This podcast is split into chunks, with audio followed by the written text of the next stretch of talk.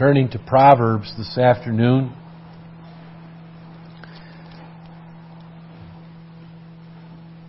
As with many topics in the book of Proverbs, there are many uh, verses that are dotted throughout. There are some expositional sections, like we just read, dealing with uh, economic prosperity. But many of the verses, uh, many of the uh, topics, like the fear of the Lord and the uh, studying of Christ, Christology, theology, um, pride versus humility, and so on.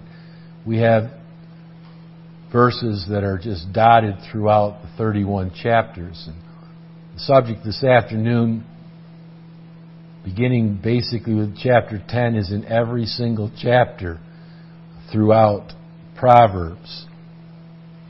And you would think that maybe this would be a, a message that some business owner or uh, someone giving a uh, a lecture for employees, but nevertheless, it is a subject for God's people. It's kind of a shoot off from the eighth commandment, thou shalt not steal. The precept, you remember, is that we are to realize that it's more blessed to give than to receive. But remember, a text that we considered last week was not only should we not steal, but that we should labor with our hands, not only to have enough to provide our needs, the needs of our family and our own, but to be able to give to those that are in need. And as the Lord commands us to be such good stewards and to uh, be careful about our economic um, well being, you can understand why he gives us many verses about economic security, economic growth. Wealth, money, and business practices are throughout the book of Proverbs. And so I'm going to give us some, some uh, general principles that we find many, many texts that seem to underline these. As you would think about your business practices as a Christian, your um, homestead, remember, one of the creation institutions is work. We are to work by the sweat of our faces. We are to um, gain possessions, property. We are to work for our food and our clothing and our housing. And we are to work so that we might be able to give to those that are in need. Adam was given a job before he was given a wife. So, what would we think we would find in Proverbs? The first principle to our economic well being again, the eighth commandment, the precept is we are to be concerned for our neighbor's economic welfare, not just for ourselves. Certainly, we are not to steal from ourselves. And people who are lazy, the Bible teaches, are robbing themselves of God's blessing and the needs for the soul and the body and the family. But we are to be concerned for our neighbor. It says, Thou shalt love thy neighbor as thyself. And so the eighth commandment, we are to be concerned for our neighbor's welfare. So we teach ourselves and our neighbors. The first principle is all belongs to the Lord. We've got to keep that in mind.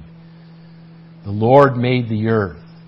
We're told in Proverbs by wisdom and by understanding in chapter 3 that He established the earth and the heavens. In chapter 8, He made the earth and the heavens. He established all the ends of the earth, we're told in chapter 30.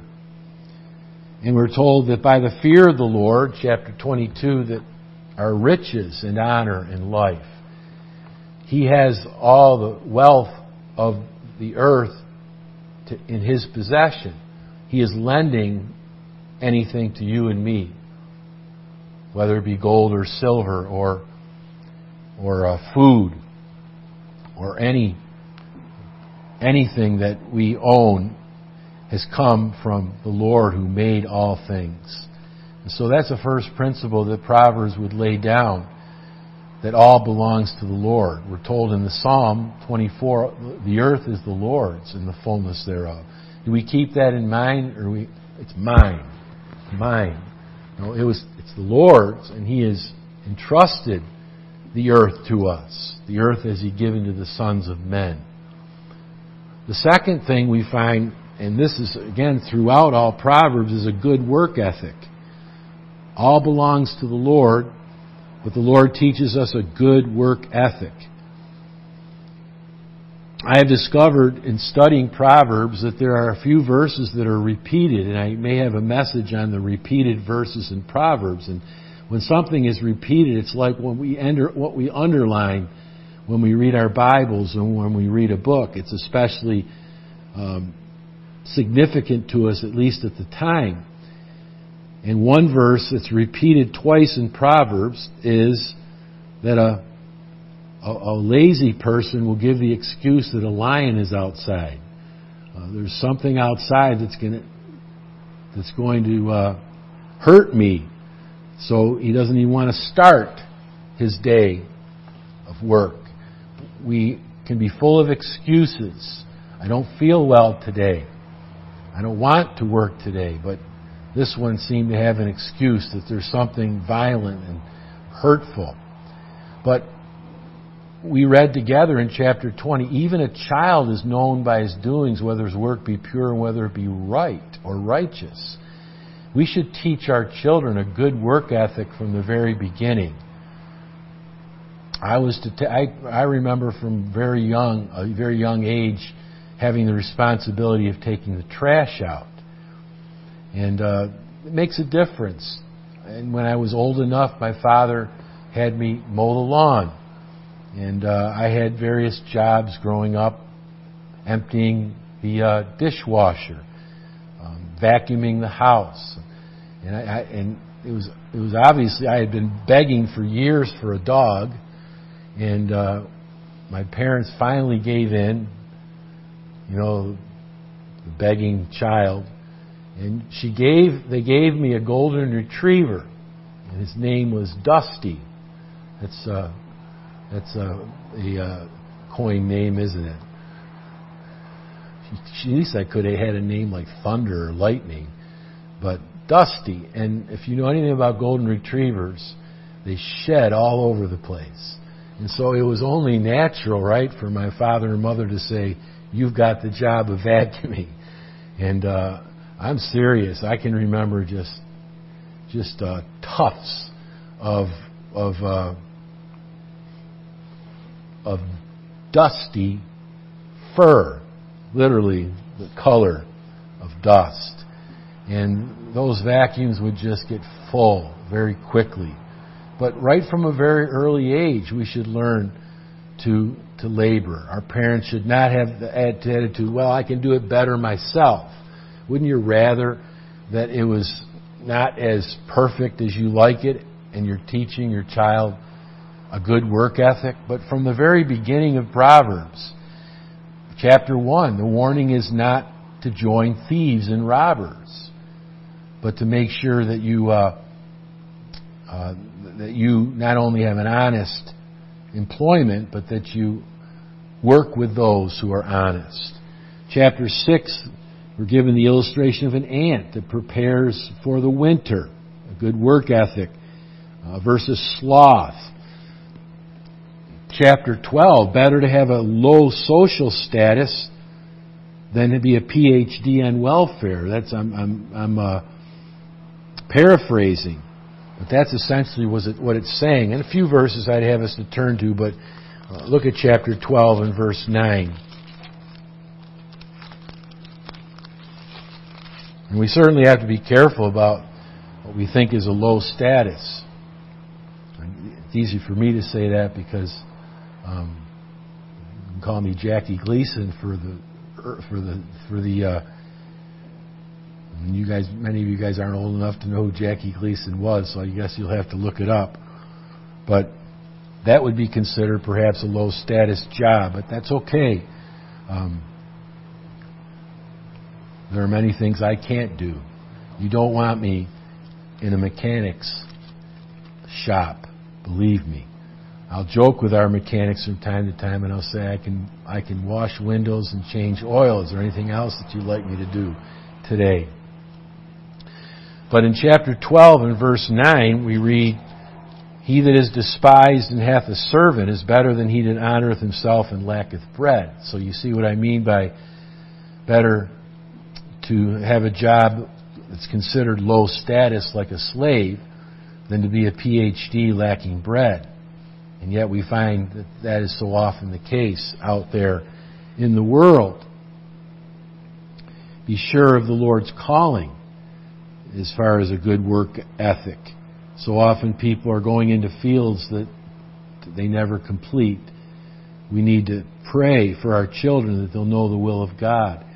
And we need to observe them. Remember, Adam was able to name the creatures by their movements and by their the, the, the, perhaps the shape of their bodies and uh, by the sounds that they made and, and, so on, by the appetites that they uh, portrayed. And uh, we need to watch our children. What are they inclined toward? Not every, you know, Esau was inclined to the outdoors and Jacob to the indoors. So we need to certainly uh, observe our children, but not compare them and favor the one over the other because of whatever they're inclined toward. Chapter 12 and verse 11, or a lot in chapter 12, uh, someone who tills the ground will be satisfied with bread. So again, you have the work ethic.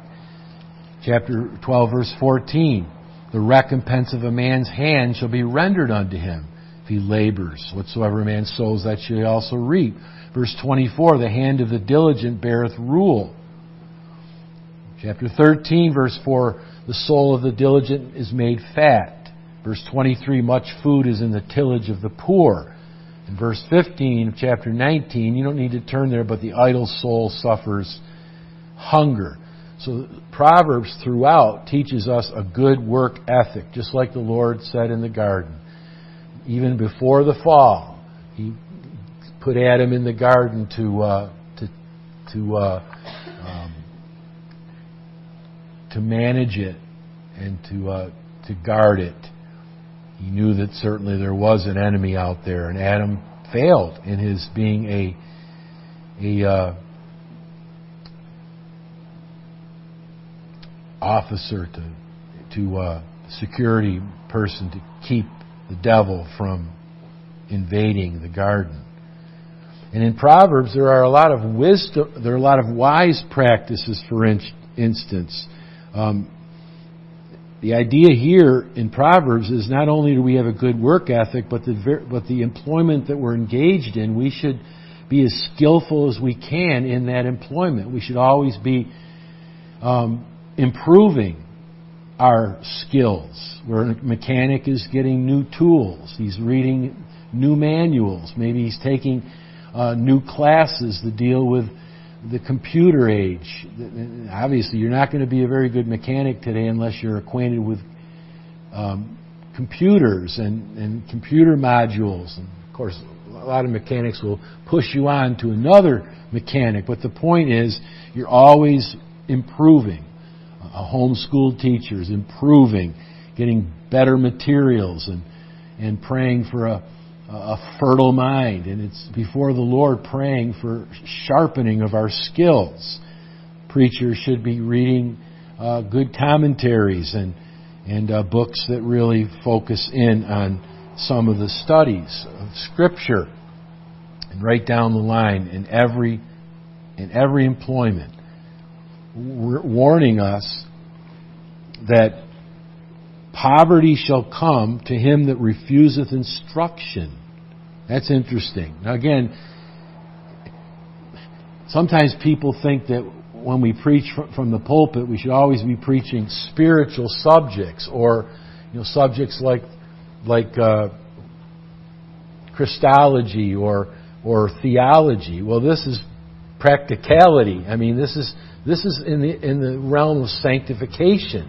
You're using your gifts to to uh, to, to help people, to honor God, to to make a way in life, to be helpful in society, to be helpful in the church. And so there's a principle here in chapter 13, verse 18. If you refuse instruction, in other words, if you're refusing to better yourself, to improve your skills, your gifts, then you're going to tend to poverty. You're going to be stale. You're going to be, you're going to be at a stagnate. You're going to be a stalemate. Chapter 16 says self preservation is a good motivation for your labor. Look at chapter 16 and verse 26. Sometimes the Lord just lets us get hungry so that we might get motivated to work, to labor. 1626 says, He that laboreth, laboreth for himself, for his mouth craveth it of him. The idea there is that um, you got to preserve yourself. If you're hungry, you've got to get food, and you're not going to get food by stealing, or often people are thinking they're going to get their needs by doing nothing, by just signing up in government programs, and many times, uh, many time, many areas, this is stealing. But I'm not saying that government programs aren't necessary. There are people that get injured and people that get sick, and they need. Uh, to be recipients of the generosity of people and churches and, and even in government. But self preservation makes a good motive for labor. Um, chapter 27, verse 18. Chapter 27, verse 18 Whoso keepeth the fig tree shall eat the fruit thereof so he that waiteth on his master shall be honored. Here's a person poised to do whatever it takes to further his employer's business. In other words, he's always poised and always ready to do his job. He's not waiting for someone else to do it. He wants to work. He's available. He's the one that's, that's uh, as it says here, he's keeping the fig tree. He's not waiting for his neighbor to do it. He's waiting upon his master. In some businesses, everybody is wanting someone else to do it. Uh, they don't like diligent people. They don't like people keeping the law, as the one proverb says, and we take it in a practical way. Whoso keepeth the law, um, the idea is battles with his neighbor. And if you're working hard at work, you might be the object of hatred because everybody wants to drag their feet. And uh, in many ways, people don't mind the, uh, the diligent one, the Christian one, doing all the work. Of course, that's not fair either. But the point of the matter is that we're always ready to work for the Lord and always ready uh, to do our job, always on the ball as far as uh, our labor is concerned. Having said that about a good work ethic, tithing is an important principle in Scripture. We've already said that we understand all belongs to the Lord, but you can't tithe what you don't have. A good work ethic is important, and once you develop a good work ethic and you're able to gain profit, then obviously we should tithe what belongs to, to the Lord. Honor the Lord with thy substance and with the last fruits of all thine increase. No, the first fruits of all thine increase the first, off the top, and we call that the tithe. But actually, if you study the Old Testament, the Israelites were to be given were to give more than ten percent. But I can remember when I was converted as a freshman at West Virginia University, I had a, a, a grocery job back in Syracuse, and I was working in the dairy department. But I remember uh, not long after being saved, it might have been the second semester. I was saved in November of 1978, so it's going on how many years? Uh, in two months. What is that? 40 something? 44 years in, in 2022? 44 years ago in November. But I remember being in one of the church members' homes, and, and we were discussing tithing. And I had just begun to tithe, and I said, Well, I tithe off my gross, or I tithe off, tithe off my net income. And whatever my check says, I tithe. And the, and the one lady said, "Oh, really? So, you, so you, you want the government to get the first part of your of your paycheck? What about the Lord? Isn't He supposed to be first? And I said, "So I'm supposed to be giving off the gross part of my in, income?" Absolutely. Honor the Lord with the first fruits of all thine increase. And uh, it was a challenge. You know, when you've been living 18 years selfishly, to learn to reverse your selfishness and, and give off the top um, of your paycheck. And it took, it took, first of all, the desire in my heart to obey God. And, and it becomes easy when your heart takes over, doesn't it? When your heart is first given to the Lord. But it wasn't easy at first because you want to spend it on yourself as a, as a lost sinner. So tithing is, is important. Generosity, fourthly. So we're to have a good work ethic and tithe what we earn. But the Lord tells us, remember in the book in the New Testament, we're not only to, to labor that we might provide for our needs, but to give to those that are in need. And all throughout Proverbs you have verses like, Withhold not good to him that is to whom it is due, when it is in the power of thine hand to do it. That's not just referring to someone that you owe a debt to, but someone who is whose need um, you're indebted to because you can meet it. We're, we're told over and over again in chapter 11 to scatter our seed, to be liberal in our giving, to be whom the water shall be watered also himself. Yeah, just the idea that is more blessed to give than to receive is scattered throughout. We're to have mercy on the poor. The Bible says if you have mercy on the poor, chapter 14, you honor the Lord. Every man is a friend to him that giveth gifts. Now that can be taken in a negative or a, positive light.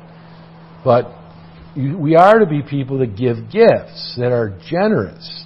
But we need to be careful that we don't provide a, a, uh, a covetous, jealous, enabling atmosphere by our giving. We've got to be very skillful in being anonymous, for instance, and, and being very careful when we give to to uh, not uh, promote a greedy atmosphere.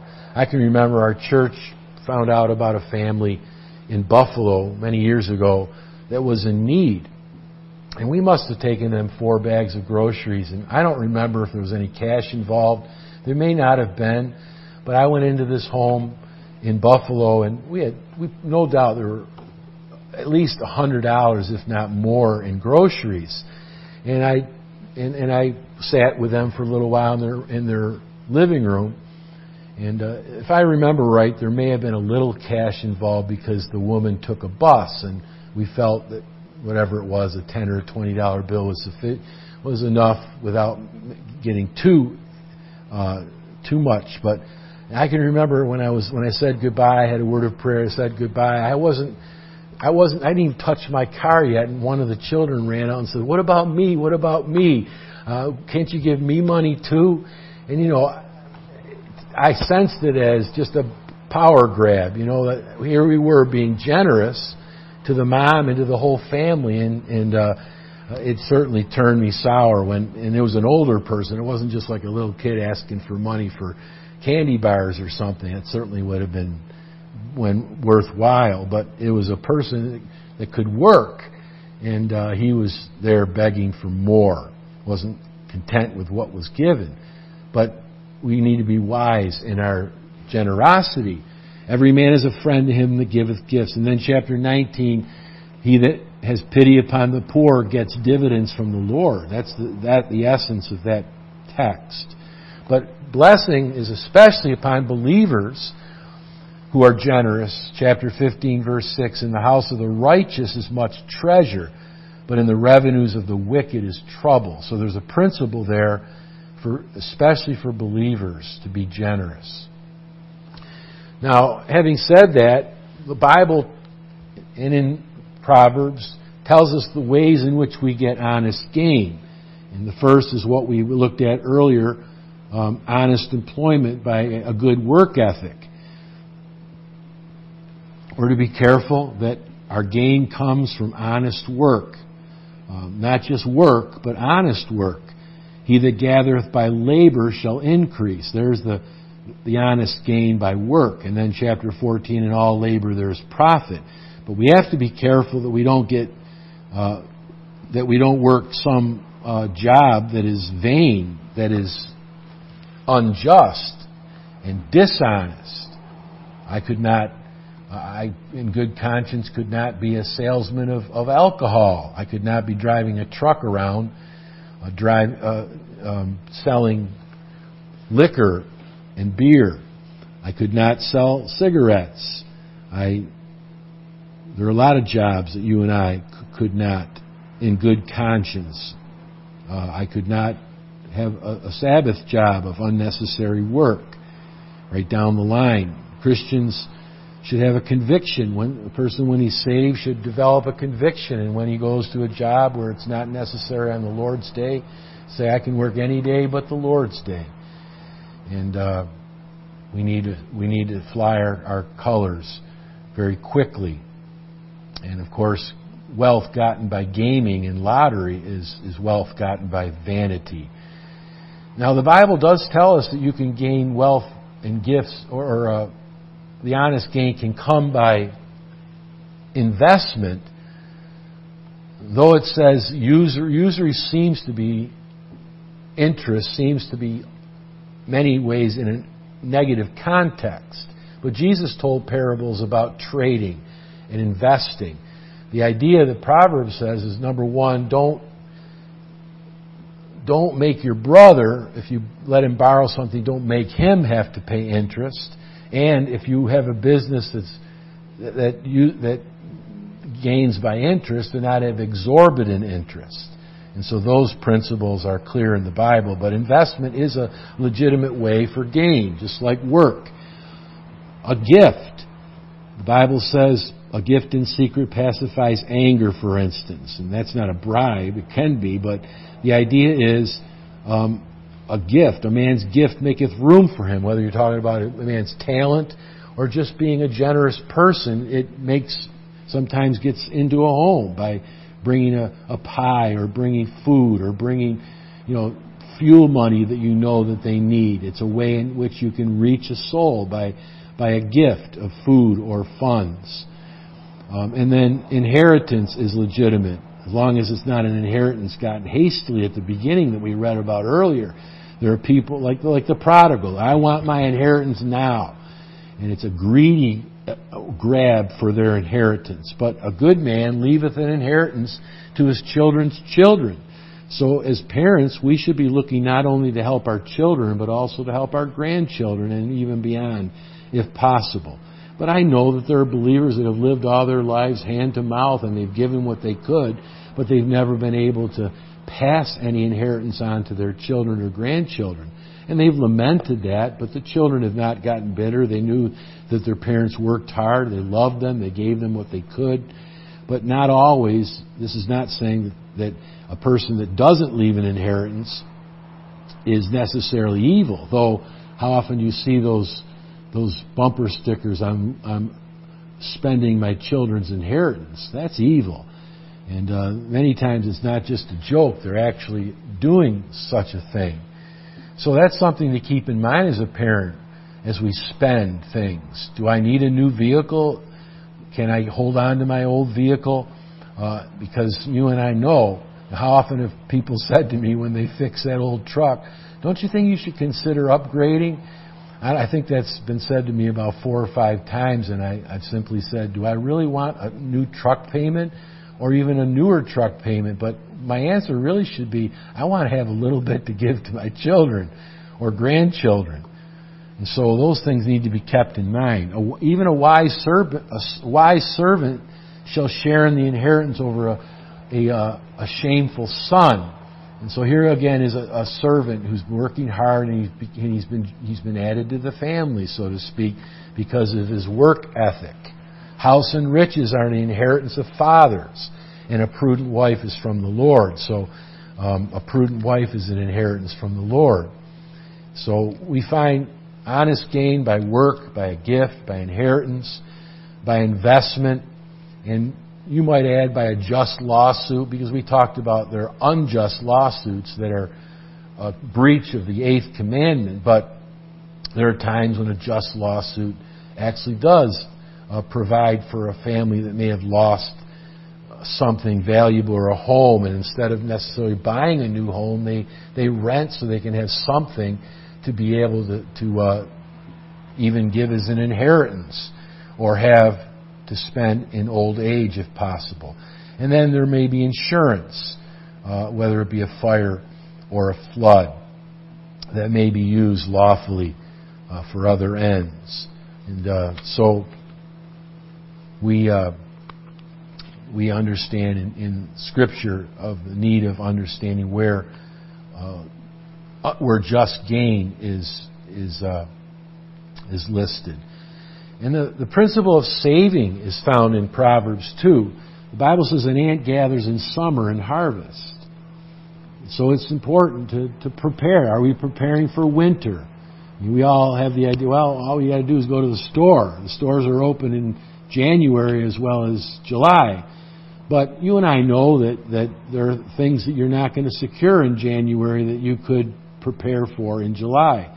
Um, we're still eating corn from last summer, and there's nothing like uh, frozen uh, corn off the cob in January and February. Uh, it's the next best thing to corn on the cob now. But there's a principle of, of looking ahead, preparing ahead. You and I know, we, don't know, could we get a worse inflation in the future? Um, we don't know. Chapter 10, verse 15, the strength of purchase, the ability to help. A rich man's wealth is a strong city. Now that may sound negative. In many contexts are negative as a person's trusting in his riches. But there's a point here that it is a strong city if you are prepared for the future and you also have an ability to help others in times of need. It is a strong city if you're able to uh, uh, uh, to save for for these emergency times. And again, not just for ourselves, but we're saving to help others in times of need. There's treasure and oil in the, in the dwelling of the wise, we're told in chapter 21. Again, it's, it's the principle that the wise have saved, and they have not just been spendthrifts and spent while they have made things. Some people will spend their whole paycheck as they go to the, the, the taverns and pay for everybody's drinks, or some people will just spend their paychecks on on uh, toys and things that are unneeded and things that uh, are just temporal needs or temporal wants. May I say a good wife or a good husband are, is important, even as you think about the subject of economic welfare. Chapter 14 Every wise woman builds her house, but the foolish woman plucks it down with her hands. You want a wife that's going to, to uh, take care of the house, that is going to to uh, appreciate items and is not going to be uh, you don't want to you don't want to marry a spouse that has temper tantrums and you have to fix the windows or uh, pick up glass every day. Chapter 19, a prudent wife is from the Lord. Uh, chapter 31, of course, the chapter about virtuous women. A husband has no need of spoil if he has a good, godly, and frugal wife. She eateth not the bread of idleness, chapter 31 and verse 27. So your spouse is critical. And uh, the way we bring up our children is very important for our economic welfare and also for the welfare of our neighbor. We should be concerned about who our neighbor marries, who our child, children marry. It's not just who we marry, but now we have an opportunity to choose a wife, choose a husband that's frugal, that's saved, that's serving the Lord, that cares for people, that loves the church, that's, that, that maintains their prayerful devotion to God. All these are very important, not just for our spiritual lives, but for our economic welfare that helps us interact with people and win souls with, with, uh, with our wealth. A huge subject in Proverbs is to avoid unnecessary and impulsive debt. From chapter 6 all the way through chapter 22, the snare of a handshake agreement. Deliver thyself from the, from the, the surety of your friend. Beware of impulsive handshakes, right? And uh, will smart for being surety for a stranger, it says in chapter 11. He that hateth suretyship is sure. Now that's, that's, a, that's a tongue twister. Say it fast. He that hateth suretyship is sure. But the idea, the word suretyship is indebtedness and, and uh, pledging yourself and your wealth to someone that is undependable or some um, venture that is risky and that you, that, that you just shouldn't shouldn't venture into. I can remember years ago, I think it's long enough, I don't think anybody's going to be listening that that even knows what I'm talking about, but I ventured pretty pretty quickly into a business situation where I was selling recorders and recording uh, music, and I was traveling to Columbus, Ohio, and Cincinnati, and Erie, and Pittsburgh, and and after a while, I was told, well, if I'm going to be doing this out of state, I need to I need to apply for to pay taxes to Ohio and and Pennsylvania. And, and I remember I, I must have been a year into this venture, and it was as strong as if a voice came from heaven. Go make sure thy friend. In other words, be like a roe from the hand of a hunter. Get, you know, extricate yourself from this situation. Because what had started to happen was I started to get letters from the Internal Re- the Revenue Service of Ohio and other. You owe this and not this, and I'm thinking I got myself into a bee's nest financially. We're gonna, and you know, I was I was getting back at midnight on Sat, 11, 12 o'clock Saturday night, and I had to preach in the morning. And Tanya remembers, but I remember strongly the Lord saying, "Out! It's time immediately. You have been impulsive in this." Now, I was making $500 in a night. They were throwing $500 in my lap. But I didn't know what to do with the $500. How much of this is tax and what do I just remember I got to get out. Help me, Lord. I had to write letters to these revenue services and it was like a year or more, 2 years before it seemed like everything ended and I was safe. But you have to be so careful Sometimes dollar signs can really deceive us, can't they? And we need to be very careful to avoid unnecessary and impulsive debt. Someone who's impulsive, was told in chapter 17, is void of understanding. Remember the famous verse? The borrower is servant to the lender. So as much as we can. Why don't I want another truck payment? Because I don't have a truck payment right now. And what a blessing to not have any vehicle payment if possible. And the point is, here's, here's how to live if, if, you if you have a vehicle. If you can stay within $500 or less every month of repairs of a vehicle, you're in good shape. Someone might say $400 or 300 But in other words, at the end of the year, if I have not paid, if I have paid $6,000 or less, then it's better than a truck payment. And I think we've stayed well below that figure. Or else, if you want to constantly be a borrower, look at chapter 22 and verse 27 says.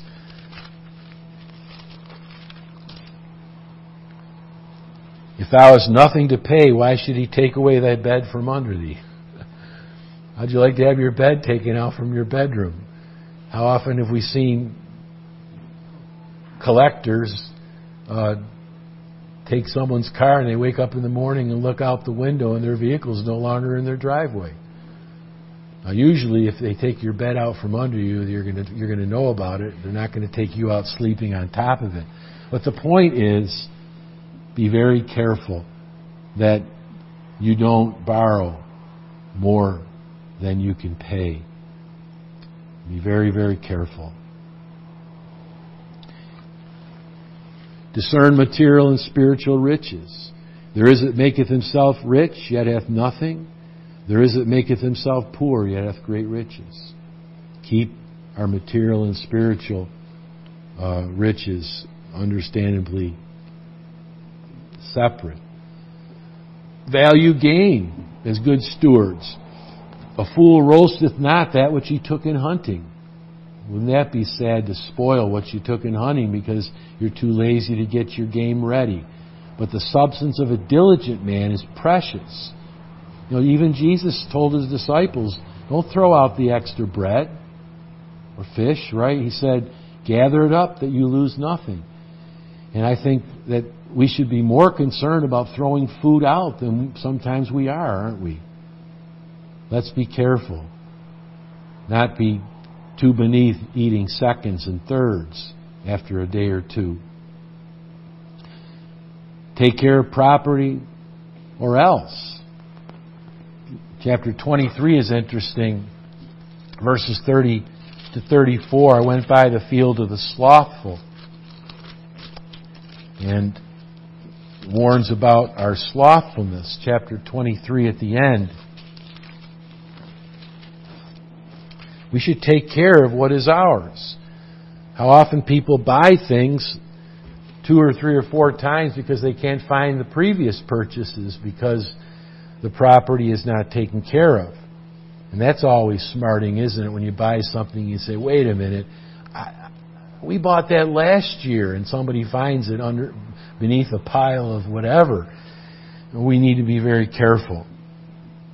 Some people are so rich they, they seem to throw out anything. I mean, you can go to some places in, in western New York or the south towns uh, on trash night and you can't believe what you can p- pick up from their trash. I remember going through a neighborhood when we first came to Buffalo. Don't you remember? It seems like we packed our car every Monday night or whatever night it was. And I remember finding two brand new jugs of, of antifreeze. And the only thing wrong was they just had a little dimple in the top. The, the top where you open it was pushed in a little bit, and all I had to do was pop it up, and everything was fine. They were throwing it out because there was a dimple in it. But it, it's, it's, it tells us in chapter 23 that, um, 23, sorry, 30 to 34 I have here.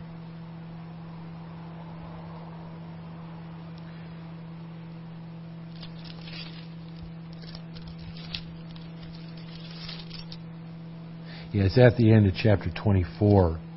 I went by the field of the slothful and by the vineyard of the man void of understanding. It was grown over with thorns and, and so on. A little sleep, a little slumber, so thy poverty shall come. Um, we need to be we need to be good stewards of the property that God has given us and be careful that we don't let it be wasted.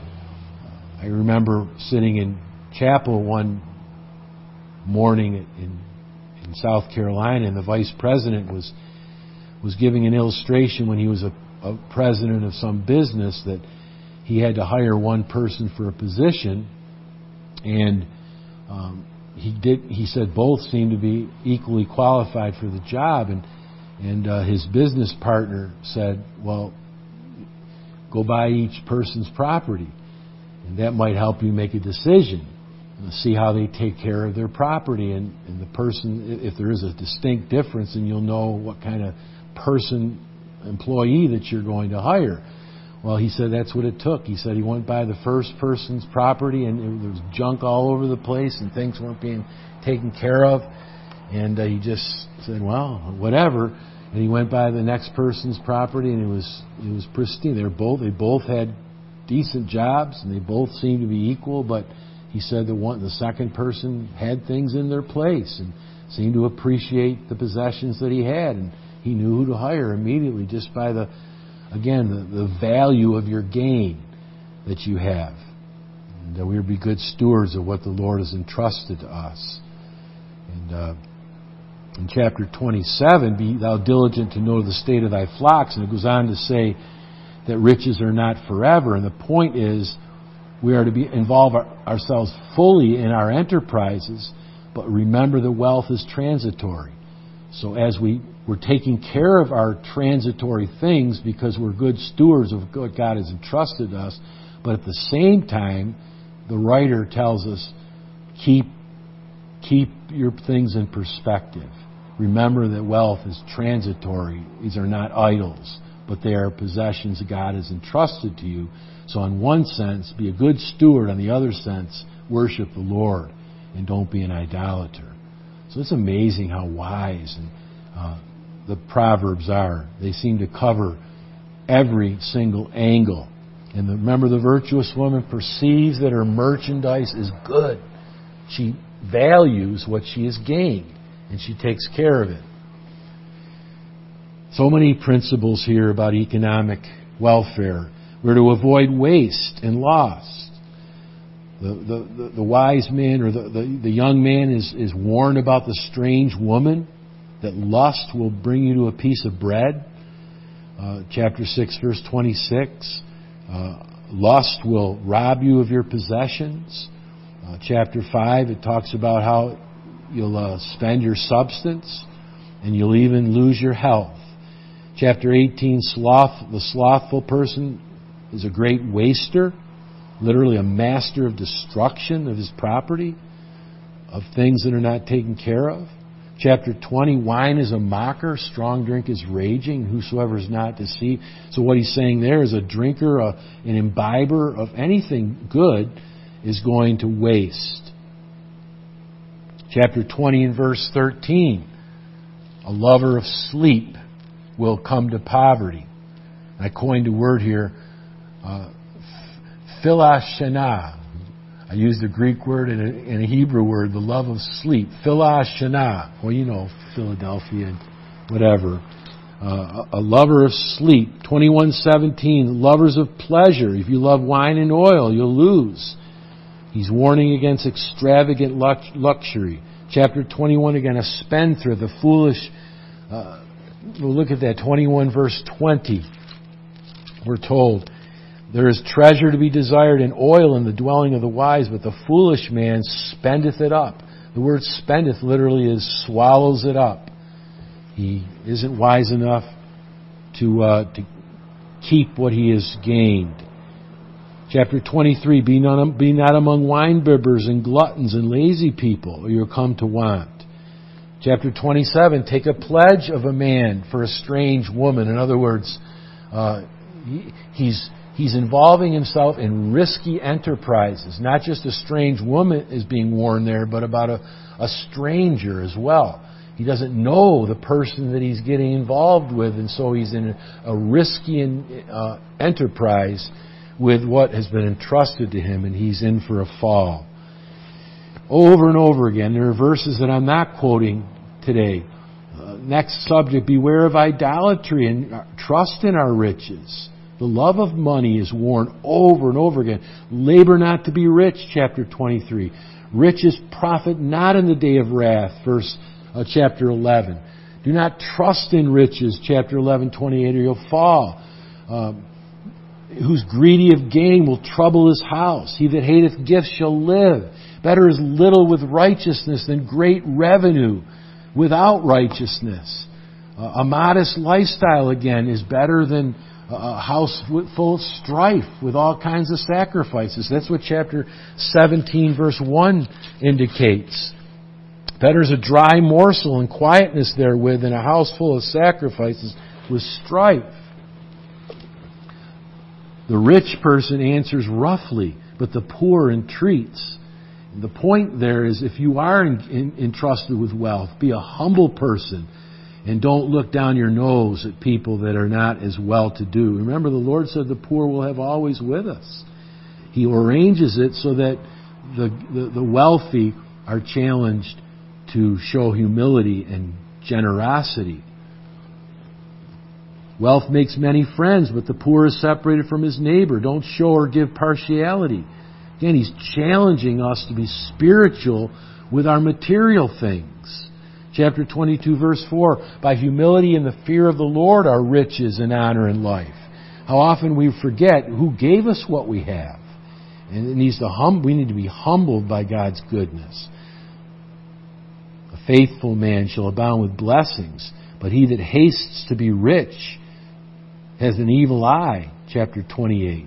I mean, this is all over. Robbing parents is a sin, like the Pharisees, chapter 28, verse 24. Proverbs warns us next of, and I know this is overwhelming, but I'm just touching the surface.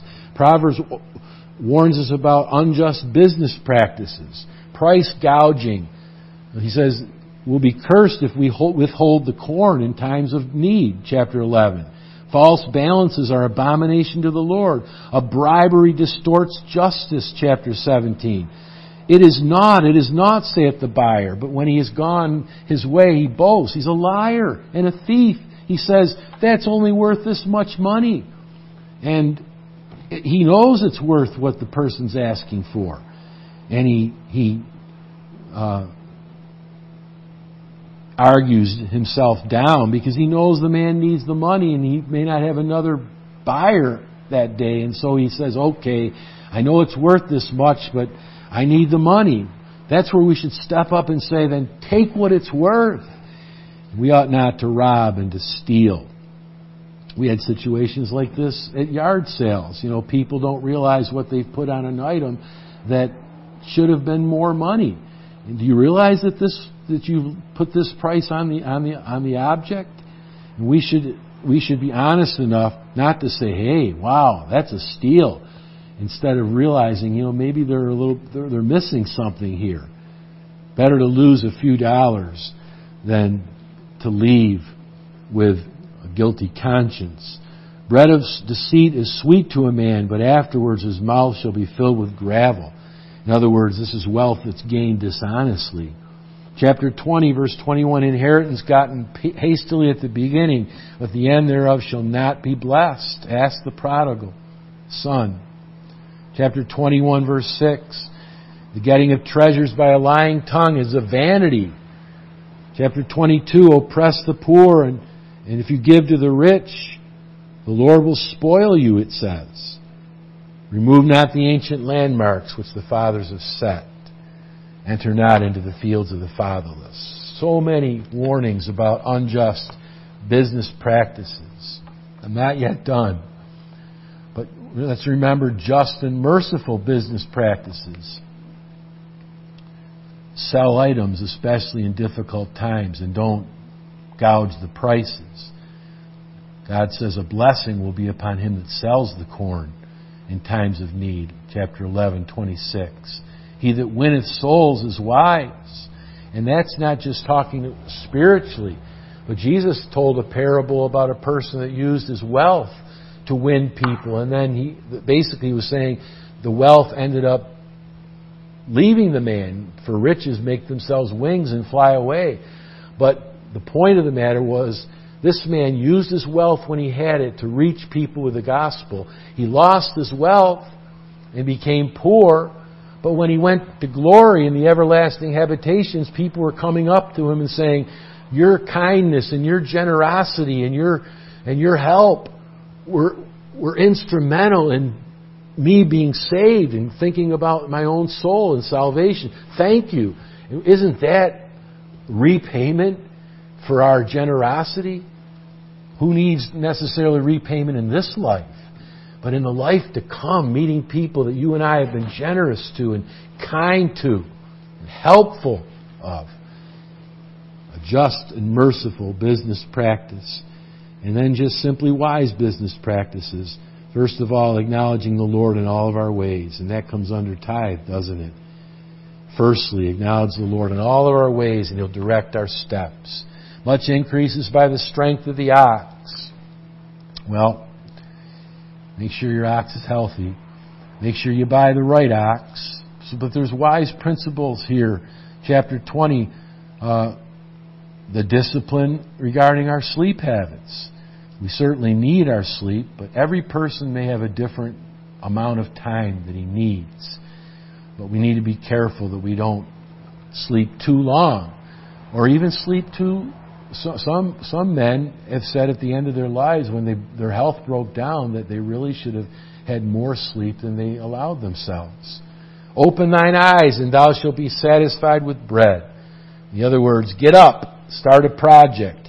Chapter 24 and verse 33.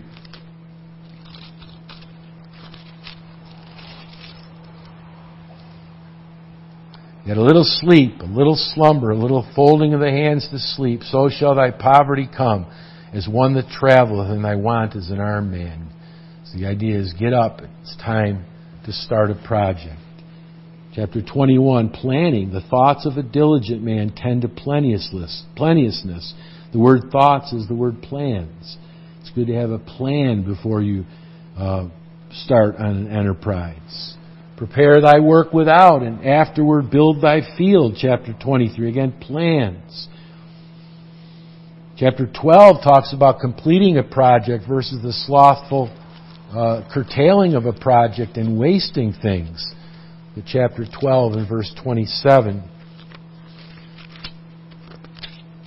Too often we start a project and don't complete it. We need to pray about it and think about it and plan before we start projects. Remember the, the, the Psalm, the proverb says that people will laugh at the person that is always starting a project and, and uh, casting away his materials because he has failed or maybe he, he entered a venture that was over his head. 1227, I think there's both here, not only preparing a, to prepare a project uh, but also to complete it. For it says, The slothful man roasteth not that which, that which he took in hunting, but the substance of a diligent man is precious. Now, perhaps this is talking about a person that's, that's uh, imbalanced. Now, he, he took something in hunting. I don't think it's saying the man just stumbled across a deer while he was sleeping and leaning against a tree. I think it's saying the man actually prepared for the project, but he didn't finish it he got the deer, you know, he planned it out. He he tracked a deer, or he you know he snuck up on it, or he waited in the right spot. He studied all the moves that a hunter should make. He gets his prize, his quarry, and then he doesn't roast, which he took in hunting. So both are indicated here. We need to complete his project if it's if we start it, and we need to make sure that we don't start we don't uh, start a project that is impossible to complete. And then it's good to have mutual instruction and mutual interaction. Chapter 27, verse 17 is iron sharpeneth iron, so a man count, sharpens the countenance of his friend. In the multitude of counselors, there's safety. So we have wise business practices. Well, what can we take from this study today? I hope that it just hasn't been overwhelming because we know there are so many verses that are that are scattered throughout Proverbs about wealth, money, and business practices, but it really does come down to being good stewards uh, of God's possessions, of God's earth. He said, Be fruitful and multiply and fill the earth and subdue it. And it's really a principle not only in the first table of the law, but, but not stealing, but being generous. And, and so taking care. If a man does not take care of his own, we're told in the New Testament he's worse than an infidel. And uh, our neighbors should see that Christians, above, above all others, are, are faithful in providing for their own and are generous in looking outside their own uh, things and their own families and even their own churches. We should be a people that are known for diligence, for a good work ethic, for generosity, for honoring the Lord. How many people have we have we heard, and many of them are unbelievers? I could never afford to tithe. Well, there's no heart to it. But a believer of all is, is the one that says, I can't afford not to obey God because I know that the Lord can take my health away in a moment. I know the Lord can cause my riches to get wings and fly away. I know that I need to honor the Lord and acknowledge Him in all of my ways. All belongs to the Lord. Have a good work ethic. Make sure that we honor Him with the first fruits of all of our increase. Let's be generous people. Let's make sure that our gain is honest. Let's make sure that we save. Let's make sure we, we marry a good spouse and raise frugal and kind and generous children. Avoid necess- unnecessary and impulsive debts. Discern material versus spiritual um, riches. Value gain. Avoid waste. Beware of idolatry and the trust of riches, the love of money. It's the fruit of all evil. Beware of unjust business practices. Let's engage in just and merciful and wise business practices. Let us be like Jesus said, it is more blessed to give than to receive. And to be good stewards of God's possessions. Amen.